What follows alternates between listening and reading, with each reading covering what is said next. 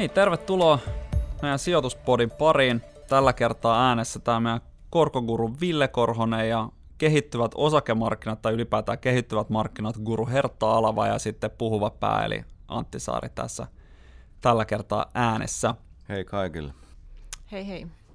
Mä en oikeastaan tiedä, mistä tämän aloittaa. Sitä menee nyt tällaisena niin kuin ihan tyypillisenä tajunnan virtana taas kerran. Viime aikoina markkinoilla on heiluttu aika kovaa, kovaa kyytiä suuntaan ja toiseen näiden kauppanahistelujen seurauksena. Ja tuntuu, että tuossa ei niinku mikään muu ole varmaa kuin epävarma, tai ainakin se, että suunta voi vaihtua ihan milloin vaan ihan mihin tahansa. Ja se on tietysti niinku jonkun verran painanut tuossa ehkä sijoitustuottaja nyt sitten taas viime päivinä, toisaalta kesäaikanahan sen toukokuun hermoilun jälkeen, niin tässä ehittiin jo jonkun verran toivoa, että ehkä pahin oli ohi. Ja senpä takia tässä nyt sitten tosiaan tässä elokuun alussa on jonkun verran tultu alaspäinkin. Mutta jos me nyt vähän perataan sitä, että mitä, siis pois lukien nyt se, että ainakin mun oma mielipide tähän kauppahermoiluun on vähän se, että ei kannata tehdä liian isoja salkkumuutoksia ihan vaan sen takia, että sieltä Valkoisen talon Twitter-tilit voi kyllä tulla ihan mitä tahansa huomenna tai vaikka ihan tänäänkin. Niin mitä se nyt oikeasti niin kuin tarkoittaa sijoittajan näkökulmasta? Korkopuolella me on ainakin nähty aika mittavia liikkeitä.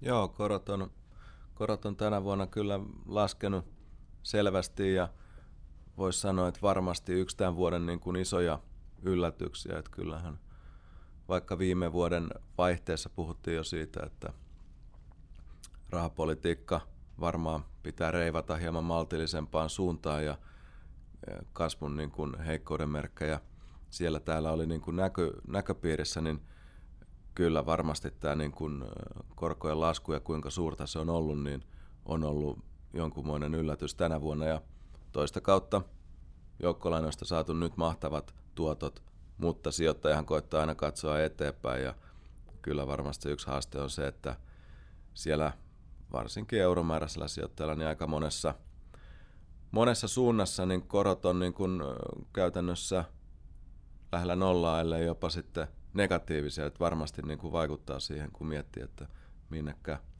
minnekä rahoja sijoittaa. Niin mitä siis Saksan 30-vuotias valtionlainakin on niin miinuskoro tällä hetkellä, niin tässä vähän sijoittaja miettii, että kuinka paljon sille Saksan valtionlainalle on valmis maksamaan siitä, että se säilyttää mun rahoja. Joo, tilanne, tilanne on varsin eriskummallinen, että siinä mielessä eletään kyllä haastavia aikoja ja tietysti sillä negatiivisella korolla on, on niin kuin se tarkoitus, että paljolti siinä keskuspankin rahapolitiikka on taustalla, eli euroalueella talletuskorko pankkeille on niin kuin selvästi negatiivinen ja sitä myötä sitten monet muutkin korot on negatiivisia. Sillä toivotaan se, että se hyvin alhainen korkotaso, joka on nyt niin kuin, voisi sanoa epäterveellisen matalaksi mennyt, toivotaan, että se sitten ruokkisi sitä talouden aktiviteettia niin kotitalouksien kuin yritystenkin puolella. Niin meistä ei ole varmaan kukaan opiskellut yliopistossa tai kauppakorkeakoulussa sellaiseen aikaan, että oppikirjoissa olisi puhuttu jostain miinusmerkkisistä koroista. Että kyllähän tämä niin kuin aika, aika poikkeuksellinen tilanne on. Silloin mä vaan muistan niin kuin omilta opintoajoilta sen, että puhuttiin, että nolla on niin kuin ehdoton alaraja, että sen alapuolelle korko ei vaan voi mennä. No näistä varmaan on, jos ajatellaan, että tuo rahoitusmarkkinoilla just velallisia ja velkoja välillä tehdään aina sopimus, niin kyllähän vanhemmissa sopimusteksteissä jopa nyt huomataan sitten, että sitä ei olla niin kuin edes huomioitu, eli se, että viitekorko voi lainassa mennä pakkasen puolelle. Nyt sitten viimeisimmissä sopimuksissa tämä otetaan huomioon ja koitetaan sitä velkojan asemaa ja tuottoja sitten turvata sillä, että todetaan esimerkiksi, että viitekoron niin kuin alintaso on nollassa, mutta meillä on sopimuksia sitten, joissa tämä velallinen pääsee nyt sitten oikein kunnolla hyötymään siitä tilanteesta ja saa sen niin kuin, voisi sanoa, täyden elvyttävän koron hyödyn tähän niin kuin elämäänsä ja toimintaansa. No kyllähän tämä tällainen niin asuntovelallisen näkökulmasta tuntuu ihan miellyttävältä, mutta niin kuin muista, muista vinkkeleistä katsottuna, niin kyllä tämä tilanne ehkä pikkusen eriskummallinen on, eikä se nyt varmaan ihan niin ikuisesti kestä tällaisena. Vähän ehkä tässä on saatu viitteitä siitä, että en, en nyt tiedä kuinka paljon tähänkään pitää pistää sit oikeasti niin kuin uskoa, mutta näyttää vähän siltä, että kun tämä niin viimeaikainen kauppasotahermoilu on tuossa painanut varsinkin yhdysvaltalaisia korkoja aika huolellakin, että siellä on tultu niin kuin todella merkittäviä, ihan poikkeuksellisen suuria päiväliikkeitä alaspäin, niin Saksan valtiolainakorot on nyt sitten jämähtänyt sinne taas se 10 vuoden korko siihen 0,5 pakkaselle suurin piirtein, että eipä se tuossa niinku enää samaa kyytiä liiku. Että olisiko se nyt vähän sitten kuitenkin, että sijoittajat alkaa vähitellen kyllästyä maksamaan Saksan valtiolle siitä, että se pitää heidän rahojaan tallessa. Joo, Saksan korko on käyttäytynyt tällä tavalla ja ää, tässä mielenkiintoinen ehkä vertailukohtaa Japani, jossa korot on ollut pitkään hyvin matalalla. Siellä myös ohjauskorko on käytännössä nollassa.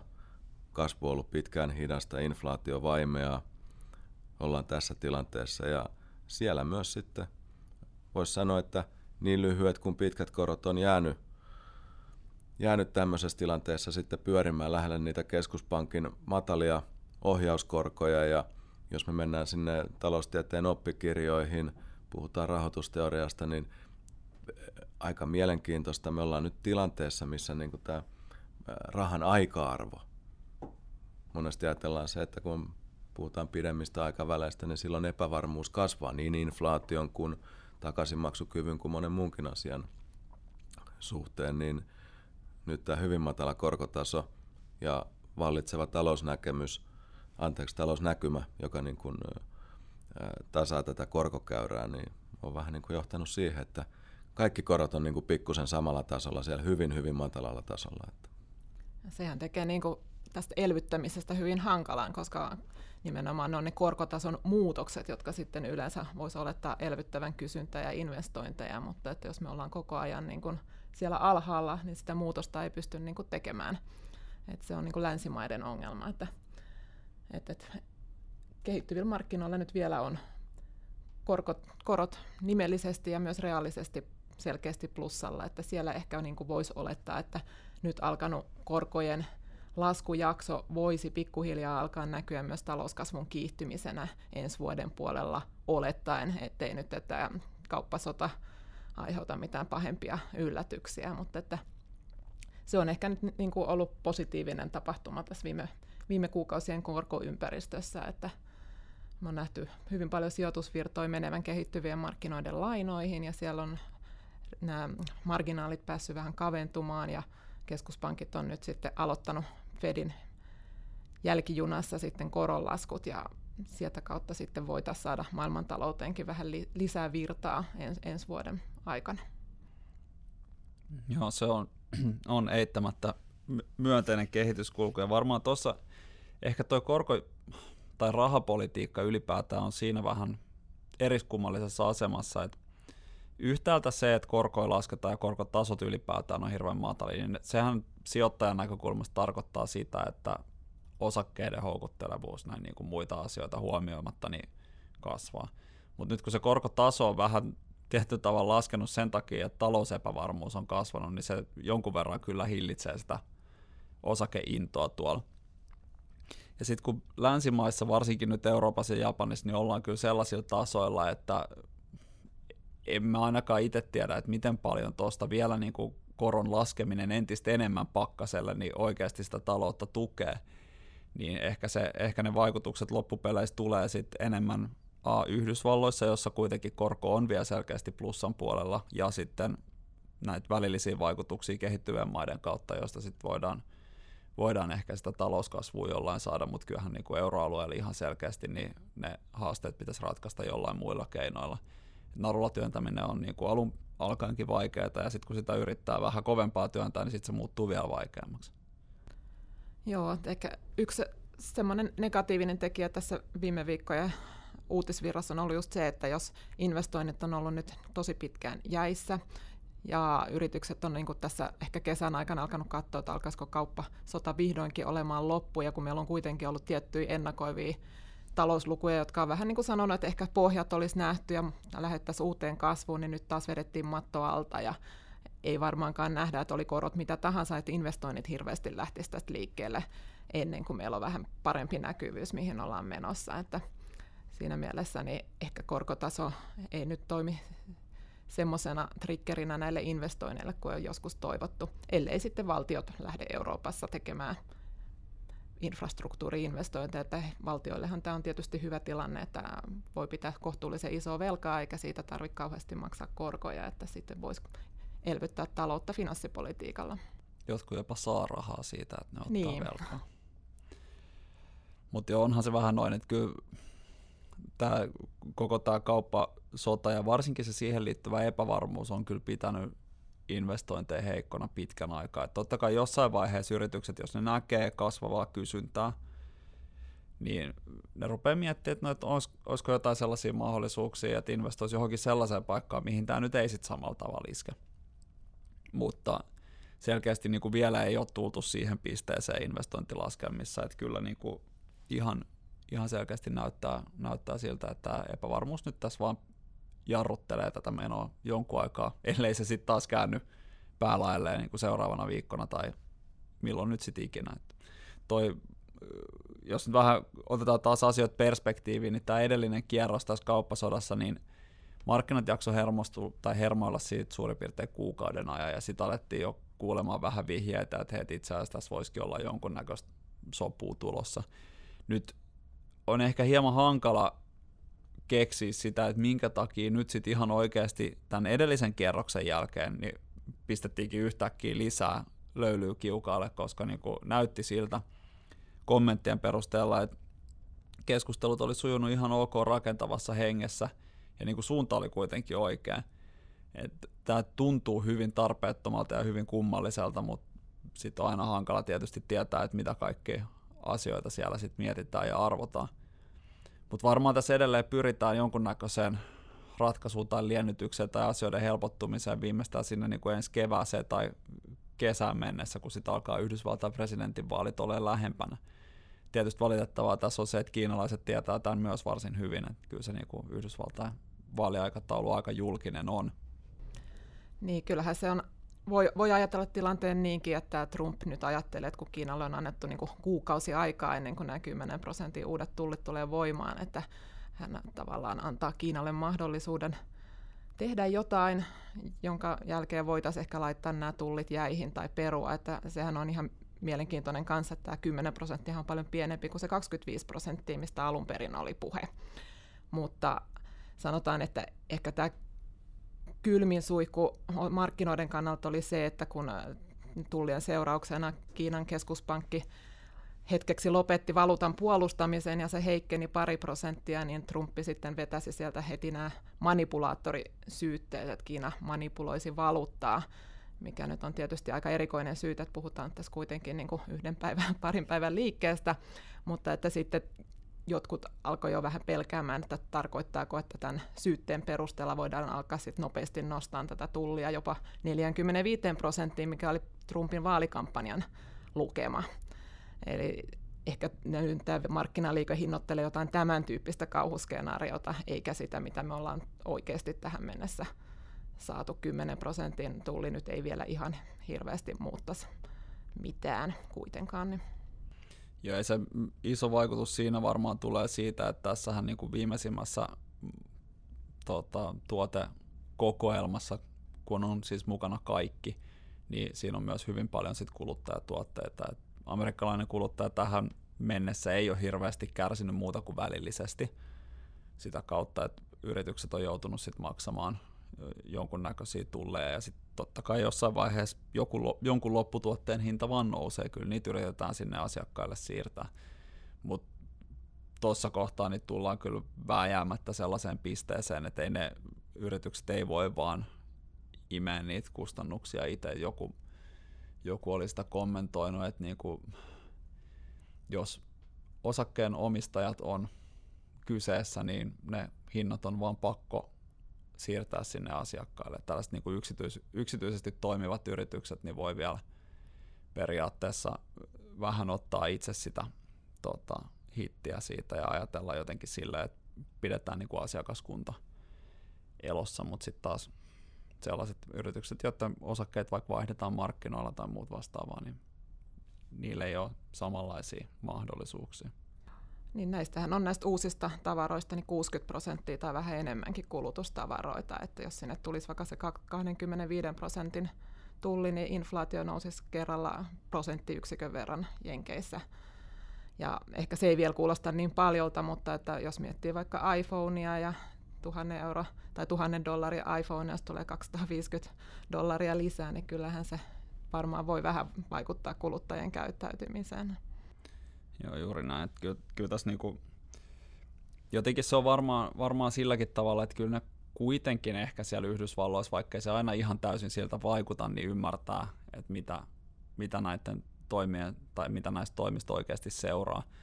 Tuntuu, että tämä niinku Twitter-retoriikka, jos se nyt on muutenkin ehkä hieman tota, tällaisesta normaalista keskustelusta poikkeavaa, niin tuntuu kyllä, että niinku Valkoisen talon Twitter-tilille tulee myöskin hyvin paljon tällaisesta niin kuin presidentiltä totutun kaltaisesta puheesta poikkeavaa tekstiä. Mutta se on selkeästi hänen tapansa, että hänellä on erilainen tyyli kuin monella muulla ja aika näyttää sitten kai sen, että niinku tuliko siitä hyviä vai huonoja tuloksia.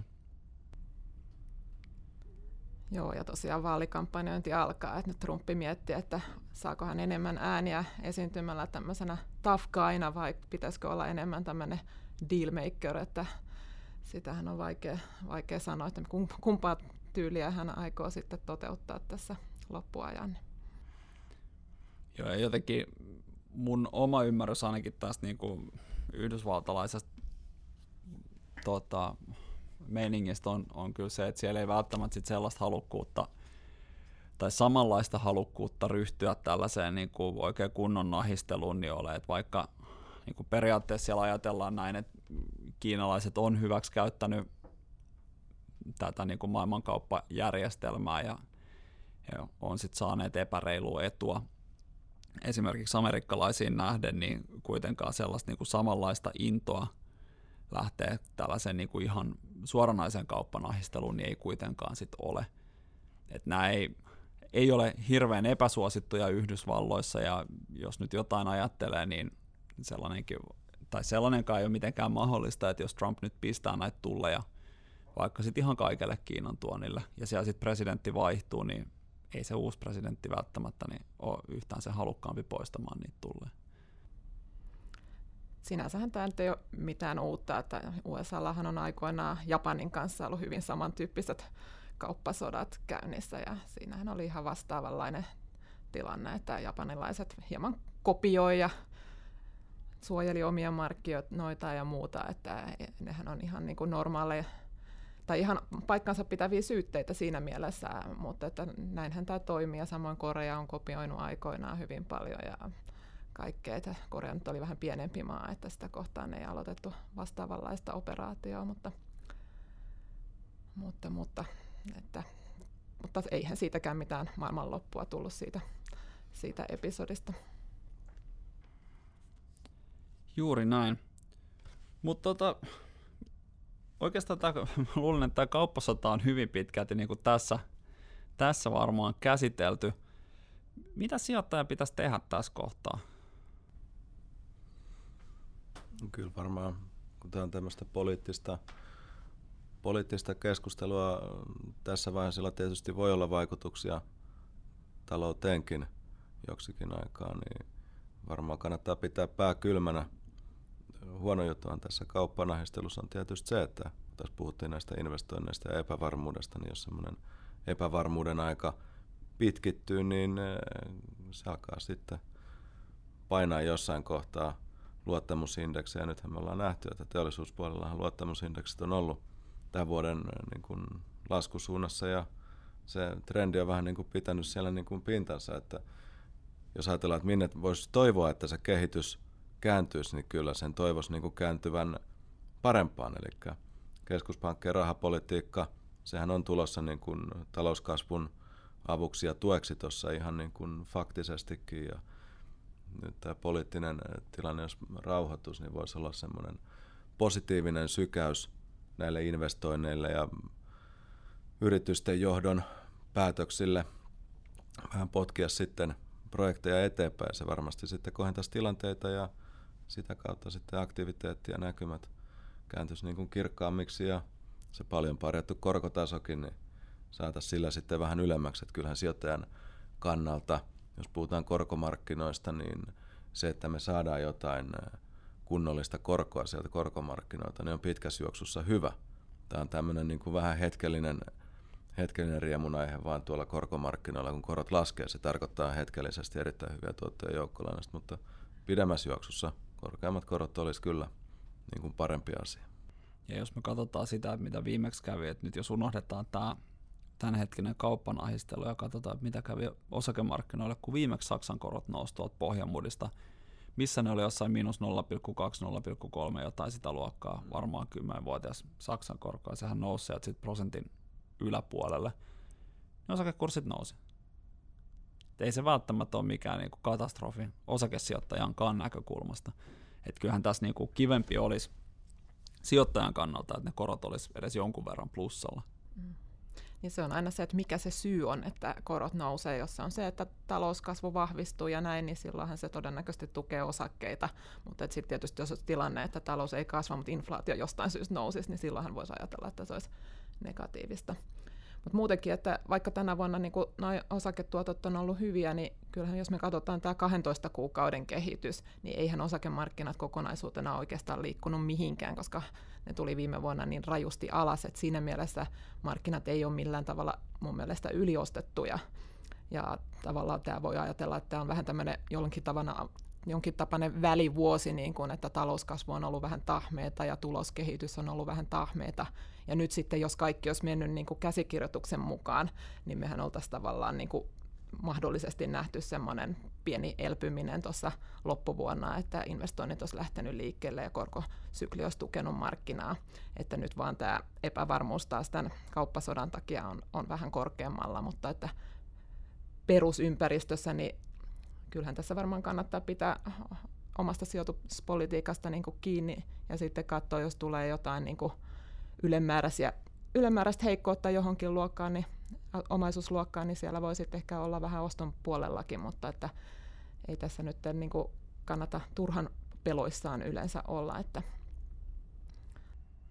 Joo, Joo ju, juuri näin, että ei, siis ei varmaan kannata hirveästi hätäillä, että kun tulee vähän isompia liikkeitä, niin siinä voi olla, että on, on järkevää hetken vähän seurata sitä tilannetta ja katsoa, mihin se kehittyy. Ja sitten kun alkaa näyttää siltä, että pahin, pahin voisi mahdollisesti olla ohi, niin sitten voi kyllä ehkä harkita myöskin niin ole ihan ostolaidalla olemista. Että kyllä mä niin kuin itsekin, tai siis ajattelen tämän silleen, että kyllähän tämäkin tota, kurssilasku, mikä tästä nyt sit on seurannut osittain tästä kauppapolitiikasta ja osittain toki siitä, että sijoittajat ehti intoutua aivan liikaa näistä keskuspankkien edellisistä puheista ja sitten ehkä tuli pienoinen pettymys, kun Fed ei sitten ilmoittanutkaan laskevansa korkoa joka kokouksessa tästä hamaan tulevaisuuteen, niin tota, kyllä mäkin näkisin tämän kuitenkin silleen, että kyllä tämä ennemminkin luo sit mahdollisuuksia kuin, kuin uhkia, olettaen, että tämä tilanne ei nyt tästä sitten kiristy ihan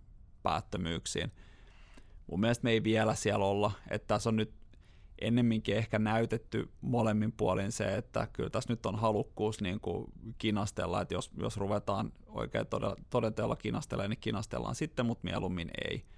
Ja varmaan se sitten ennen pitkää siitä myöskin ratkeaa. Et vähän, vähän just tähän, tähän näkökulmaan. Ja toisaaltahan tämä kauppanahistelu niin luo myöskin niin kuin kannusteen sekä valtioille että keskuspankeille elvyttää – että tästä voi seurata sellainenkin, jos nyt haluaa oikein vaaleanpunaiset silmälasit pistää päähän, että et vähän aikaa nahistellaan sitten kaikki vuorotellen omista syistään elvyttää ja sitten yhtäkkiä tämä vaan loppuu, koska ei me nyt jaksettukaan kinastella. Ja siitä voi tulla ihan hyväkin, hyväkin tota, markkinakehitys, mutta ei nyt ehkä kannata ihan kaikki paukkuja pistää sen varaan. Ei, mutta hyvä muistaa tosiaan, että Fedi on kyllä aika nopeasti aina reagoinut näihin markkinan turbulenssiin, joko niin kuin ensin ihan näillä kommentoinneillaan silloin loppuvuonna ja sitten nyt tosiaan ihan oikealla koronlaskulla, että jos tästä tulisi niin kuin näkymät menis vielä synkemmiksi, niin kyllähän sieltä sitten Powell varmaan taas kommentoisi, että ehkä tässä nyt kuitenkin on vielä aihetta leikata korkoa globaalien riskien lisääntymisen vuoksi. Joo, juuri näin. Varmaan sellainen ei mitään hirvittäviä riemunkiljahduksia oikeastaan tuu juuri mistään suunnasta, että ihan hyvä istua osakkeet peruspainossa tällä hetkellä vähän seurailla tilannetta. Sillä me varmaan lähdetään tähän syksyyn. Hei, kiitos Ville ja Hertta kommenteista ja kiitos kuulijoille mielenkiinnosta. Me palataan näihin kuviin ja näihin tunnelmiin sitten kuukauden päästä.